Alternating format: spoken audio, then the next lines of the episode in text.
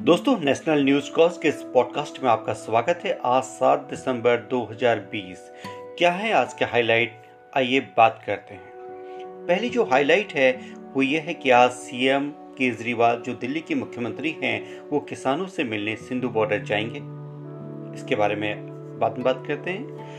ग्यारह दलों के समर्थन के बाद, अब शिवसेना ने भी किसान आंदोलन के समर्थन का दावा किया है। उन्होंने कहा है कि वे किसानों के हर आंदोलन और हर कदम का स्वागत करेंगे और समर्थन करेंगे। इसके बाद एक खबर जो कि अगले कुछ दिनों में शायद मीडिया की सुर्खी होगी और इस पर बहुत सारी चर्चाएँ भी होंगी कि भाई अभी ऐसा करने की क्या ज़रूरत थी, जबकि देश की आर्थिक स्थिति बहुत खराब है। वह यह है कि 10 दिसंबर को पीएम नरेंद्र मोदी नए संसद भवन की आधारशिला रखेंगे। और इसके अक्टूबर 2022 तक बनकर तैयार हो जाने की संभावना है, जबकि देश इस वक्त काफ़ी आर्थिक चुनौतियों का सामना कर रहा है। ऐसे में एक बड़ा खर्च, जबकि आपके पास पहले से ही एक अच्छा संसद भवन है जहाँ पर आप लोग बैठ सकते हैं तो इसकी अभी क्या ज़रूरत थी? इसको, इस प्रोजेक्ट को कुछ समय के लिए टाला नहीं जा सकता था। शायद इस बात पर भी मीडिया में भी चर्चा होगी और हम भी इस पर एक विशेष एपिसोड आपके लिए लेके आएँगे। उसके बाद बात करते हैं कोरोना वैक्सीन की। कोरोना वैक्सीन को लेकर के बहुत सारी बातें हो रही, बहुत सारे दावे हो रहे हैं। लेकिन अब हम अगर अपने देश की बात करें तो फाइजर इंडिया आपातकालीन स्थिति में इमरजेंसी में कोरोना वैक्सीन का इस्तेमाल देश में कर पाएगी।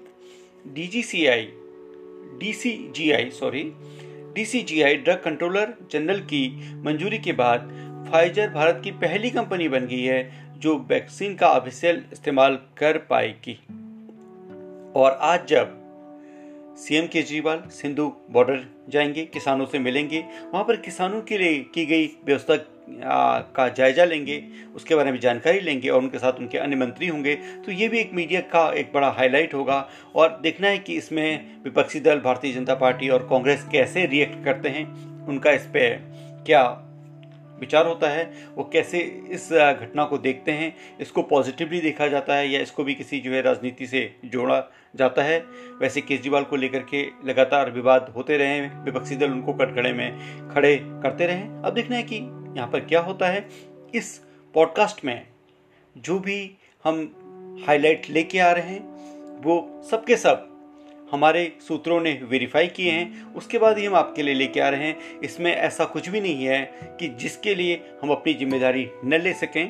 तो ऐसे ही अगर पॉडकास्ट आप सुनना चाहते हैं, ऐसी ज़िम्मेदारी की खबरें आप सुनना चाहते हैं तो आप हमारे इस पॉडकास्ट को लगातार सुनते रहिए।